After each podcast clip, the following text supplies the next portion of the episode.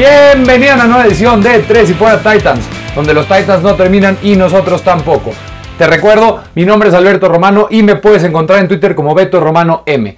También en la cuenta oficial de arroba 3 y fuera Titans, donde encontrarás toda la información importante y necesaria sobre los Tennessee Titans.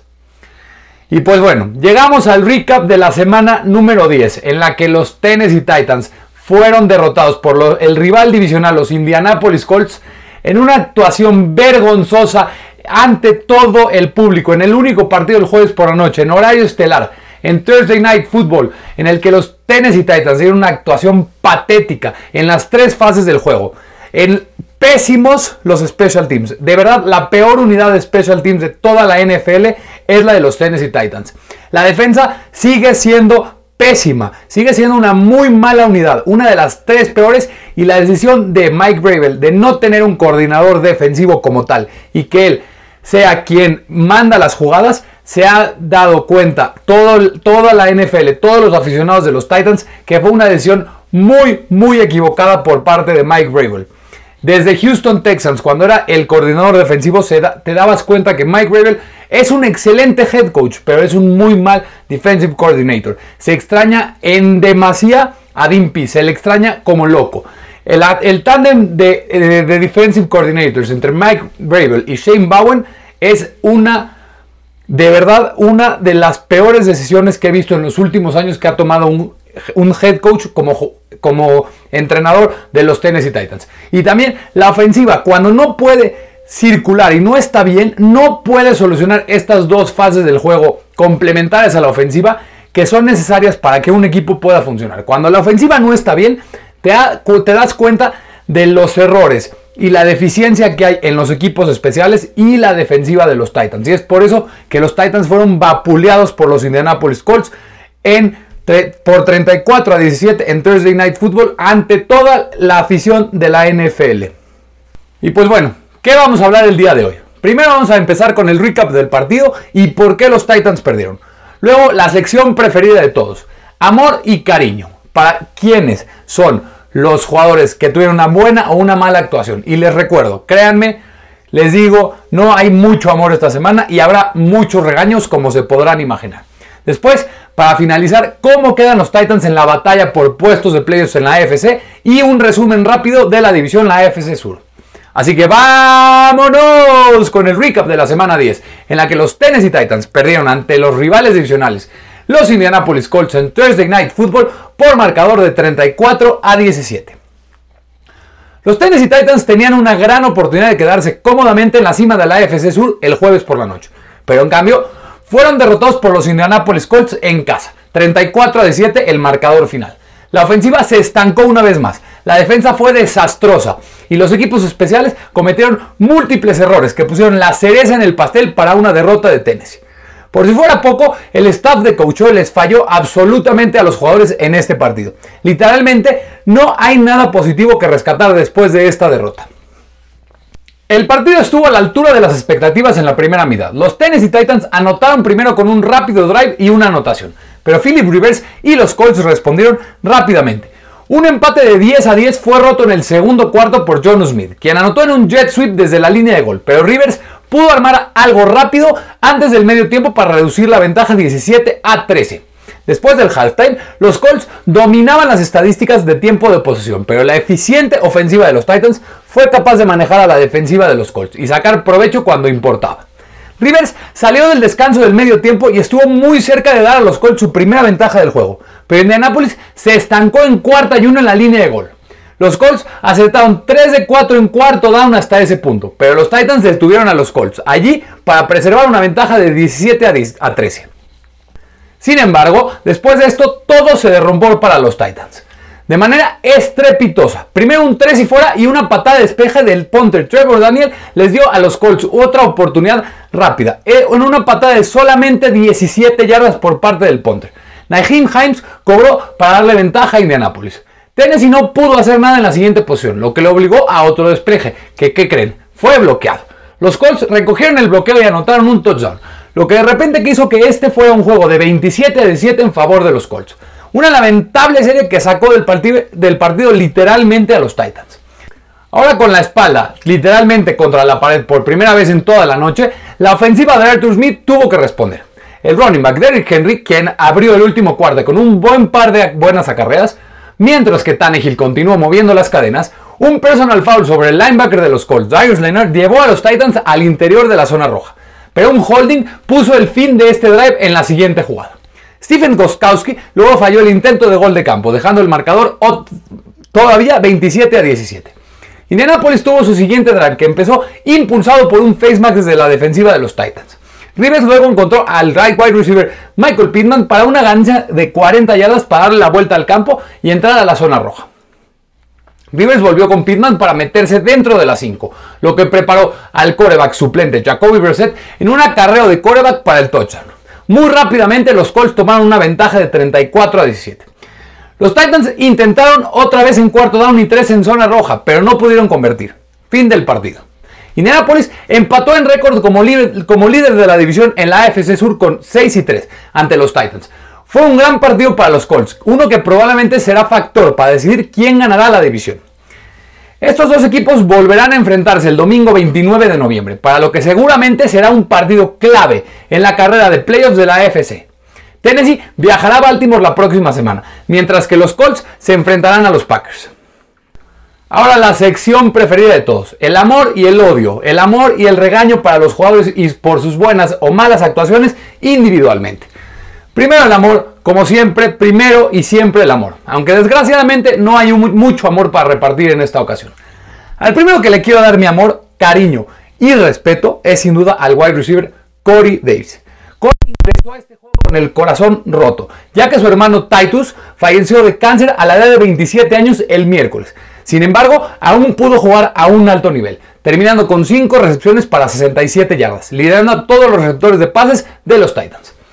Nuestros pensamientos y oraciones están con Davis y su familia en este momento difícil. No podemos imaginar la variedad de emociones que sintió durante este juego. Mis respetos para Corey Davis. La familia de los Titans está sin duda con él. Otro que se lleva mi amor, el running back Derrick Henry, quien contra una de las mejores defensas de carrera en la NFL, Henry aún, aún logró romper la marca de 100 yardas y corrió de manera dominante. Terminaron con 103 yardas en 19 acarreos, 5.4 yardas por acarreo. Desafortunadamente, el ataque aéreo no se encontró por ninguna parte después del primer drive del juego, por lo que Henry no tuvo ayuda y fue la única fuente de ofensiva en la segunda mitad. Los Titans ahora han perdido cada uno de los últimos dos juegos en los que Henry totalizó 100 yardas o más. Otro corredor que también se lleva mi amor, el running back Deonta Foreman. Foreman no hizo mucho en este juego, en general. Solamente tuvo 23 yardas totales en 8 acarreos, pero encontró el touchdown por primera vez desde 2018, lo que vale la pena mencionarle por considerar que ha sido un largo camino de regreso a la NFL para él. Y así es todo el amor que hay para repartir hoy. Les dije, hay muy poquitos. Y entremos a lo feo, a los regaños, y les aseguro que hay demasiados. La ofensiva en general se lleva un regaño enorme y de manera preocupante. Fue una historia de dos mitades completamente diferente para la ofensiva de los Titans. Después de anotar 17 puntos en los primeros dos cuartos, la unidad ofensiva de Tennessee fue eliminada en la segunda mitad. Tannehill tuvo otra actuación mediocre y falló algunos lanzamientos que debería de haber realizado. Y no ayudó, no ayudó que sus receptores de pases también dejaran caer varias bolas. Después de un total de 59 yardas aéreas en la primera serie del juego, Tannehill tuvo solamente 88 el resto del camino. La línea ofensiva hizo lo suficiente, pero no fue excelente para proteger a Tannehill, ya que recibió algunos golpes fuertes a lo largo del juego, a pesar de que solamente fue capturado una vez. El único punto brillante fue el juego terrestre, que totalizó 157 yardas, 4.9 yardas por acarreo. Aún así, eso no es suficiente para superar el resto de la ineptitud ofensiva que vimos el jueves por la noche. Tannehill y compañía no han sido buenos durante cuatro juegos seguidos ahora, lo que deja muchas razones para preocuparse para seguir adelante. El siguiente regaño, con todo el dolor de mi corazón, es para el wide receiver AJ Brown. Como ya mencioné, los receptores de los Titans tuvieron drops en este juego y Brown fue el responsable de al menos dos de ellos. Ninguno fue más grande que su drop en el primer cuarto, en una bola profunda por la línea lateral que probablemente, probablemente habría sido un touchdown. Después de atrapar una recepción de 21 yardas en la primera serie del juego, Brown no pudo registrar otra atrapada. De hecho, tuvo más drops que capturas. El regaño que mayores reflectores se lleva es el punter Trevor Daniel Una semana después de que había tranquilidad en que los pontes de los Titans parecían tener una respuesta estable para la lesión de Brett Kern, era en Ryan Allen, Tennessee tomó la desconcertante decisión de cambiar de punter. Daniel pasó, de tener, pasó a tener una noche desastrosa, con un punt de solo 17 yardas y luego le bloquearon otro. El primer intento finalmente condujo a un touchdown de los Colts y el último fue devuelto para 6 puntos. Para mí el regaño más fuerte de todos es el siguiente y es para el head coach Mike Bravel y su staff de coaching. Normalmente señalamos a los jugadores en defensa cuando las cosas van mal, pero esta vez estoy señalando al cuerpo técnico por fallar absolutamente con la unidad defensiva, que también se puso en malas situaciones varias veces gracias a errores en equipos especiales. La secundaria de los Titans juega con un colchón gigantesca en defensa en contra de los wide receivers de los Colts, quienes brillan en el juego que domina Philip Rivers con pases cortos, lo que muestra una mala preparación por parte de los entrenadores. Para sorpresa de nadie, Indianapolis se aprovechó de eso y no hubo ajustes durante el transcurso del juego. Eso depende de Bravel y del entrenador de apoyadores extremos, Shane Bowen. Pero espera, hay más. La decisión de cambiar de Allen a Daniel fue quizás la peor decisión que ha tomado el entrenador en jefe Mike Bravel en toda la temporada. Simplemente no tenía sentido cuando Allen tuvo tanto éxito la semana pasada. Los equipos especiales de Tennessee podrían ser la peor unidad del equipo, superando incluso el putrido nivel en el que ha jugado la defensiva esta temporada. Es dudoso que el coordinador de equipos especiales, Craig Ockerman, sea despedido, debido a la lealtad que a veces es irracional de Bravel, pero debería de serlo el head coach. Por último, pero no menos importante, el coordinador ofensivo Arthur Smith mostró una gran creatividad en la primera mitad, pero luego volvió a las aburridas llamadas de juego en segundo down, lo que llevó a los Titans que fueran eliminados durante los últimos dos cuartos en ofensiva. La falta de voluntad de Smith para lanzar en situaciones de segundo y 10, especialmente cuando los lanzamientos en las primeras oportunidades funcionaron tan bien en el primer drive del juego. Otro en equipos especiales que ya lleva un regaño otra vez más aquí y sigo sin entender cómo sigue siendo el pateador de los Titans, Steven Goskowski. Realmente no queda mucho que decir sobre Goskowski, cuya actuación en la semana 10 fue un microcosmos de cómo ha sido su temporada hasta ahora. El veterano anotó un gol de 50 yardas en el segundo cuarto, pero luego falló un intento crucial de 44 yardas en el cuarto cuarto que hubiera mantenido a los Titans en el juego. Koskowski ha fallado ahora 8 goles de campo, que es la marca más alta en la liga de esta temporada. Y es el primer pateador de los Titans en hacerlo desde Joe Nedney en 2001. La única diferencia es de que Nedney necesitó 13 juegos para lograr esta hazaña, mientras que Goskowski solamente 9. En defensiva, toda la unidad se lleva un regaño. Esta defensiva es realmente muy mala. Cómo extraño y cómo se extraña al coordinador defensivo de la temporada pasada, a Dimpis. La decisión de Bravel al no haber contratado un coordinador defensivo también ha sido un error muy grande, como ya lo comenté al principio. De verdad, ya hasta me puse de malas con la pésima actuación que tuvieron estos Titans de parte del equipo en general, individualmente. Y al recordar, este desastroso juego me pongo de verdad de muy mal humor. Si creen que hay alguien que me faltó mencionar como amor o regaño, no duden en escribirme en mi cuenta de Twitter como Beto Romano M o en la cuenta de 3 y fuera Titans. Ya por último veremos cómo quedan parados los Titans en la pelea por puestos de playoffs y cómo queda la división AFC Sur. Y créanme que la siguiente información que les voy a dar me duele mucho decirla. Incluso con los playoffs que se han expandido a 14 juegos e incluso con que los Tennessee Titans tienen un récord de 6 y 3, están ahora fuera de playoffs para la temporada 2020 de la NFL. Los Titans han perdido 3 de sus últimos 4 juegos, colocándolos en el sembrado número 9 en la conferencia. Sin embargo, actualmente comparten el mismo récord que los cuatro equipos que están delante de ellos, por lo que los Tennessee Titans no se quedan muy detrás. Los Raiders de Las Vegas sembrados número 5, Miami Dolphins sembrados número 6 y Baltimore Ravens sembrados número 7 estarían en playoffs si comenzaran hoy gracias a los desempates.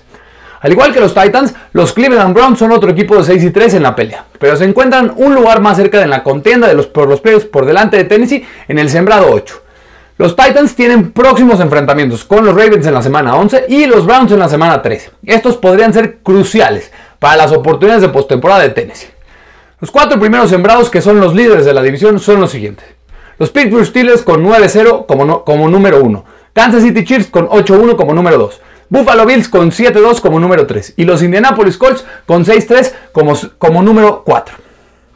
Por supuesto, los Colts poseen temporalmente el desempate del head to head sobre los Titans por el liderato de la AFC Sur. algo que Tennessee tendrá la oportunidad de igualar en la semana 12, cuando ambos equipos se enfrenten una vez más. Si los Titans ganan ese juego, el liderato de la FC Sur será el criterio de desempate en el récord dentro de la división. En pocas palabras, todavía es demasiado pronto para preocuparse de que los Titans no lleguen a playoffs, ya que hay muchos caminos para llegar allí. Pero necesitan empezar a jugar mejor y solucionar sus problemas inmediatamente. La división AFC Sur queda de la siguiente manera. Los Colts en primer lugar por criterio de desempate ante Titans, ambos con récord de 6 y 3. Los Houston Texans se quedan como terceros en la división con récord de 2 y 7 después de perder 10 a 7 ante los Browns. Y los Jacksonville Jaguars siguen en último lugar con récord de 1 y 8 después de perder ante los Packers 24 a 20, aunque fue un buen partido de parte de los Jacks. Así llegamos a la conclusión de un nuevo episodio de 3 y fuera Titans, con el recap del partido, y el por qué los Tennessee Titans perdieron ante los Indianapolis Colts en Thursday Night Football. El amor y el regaño por actuaciones buenas o malas de parte de los jugadores o de los staff de coach. Después, ¿qué está pasando en la pelea por playoffs ante los Tennessee Titans y cómo queda la división AFC Sur? Y pues bueno, así llegamos a un episodio más de 3 y fuera Titans. Si les podría pedir un favor gigantesco, denle suscribir, denle descargar, denle compartir a este podcast en su plataforma preferida, denle un review positivo en Apple Podcast a este podcast. También si me podrían seguir en mi cuenta personal de Beto Romano M y en la cuenta, en la cuenta oficial de Tres y Fuera Titans. Te recuerdo, mi nombre es Alberto Romano. Muchísimas gracias por escucharme, porque los Titans no terminan y nosotros tampoco. Tres y Fuera.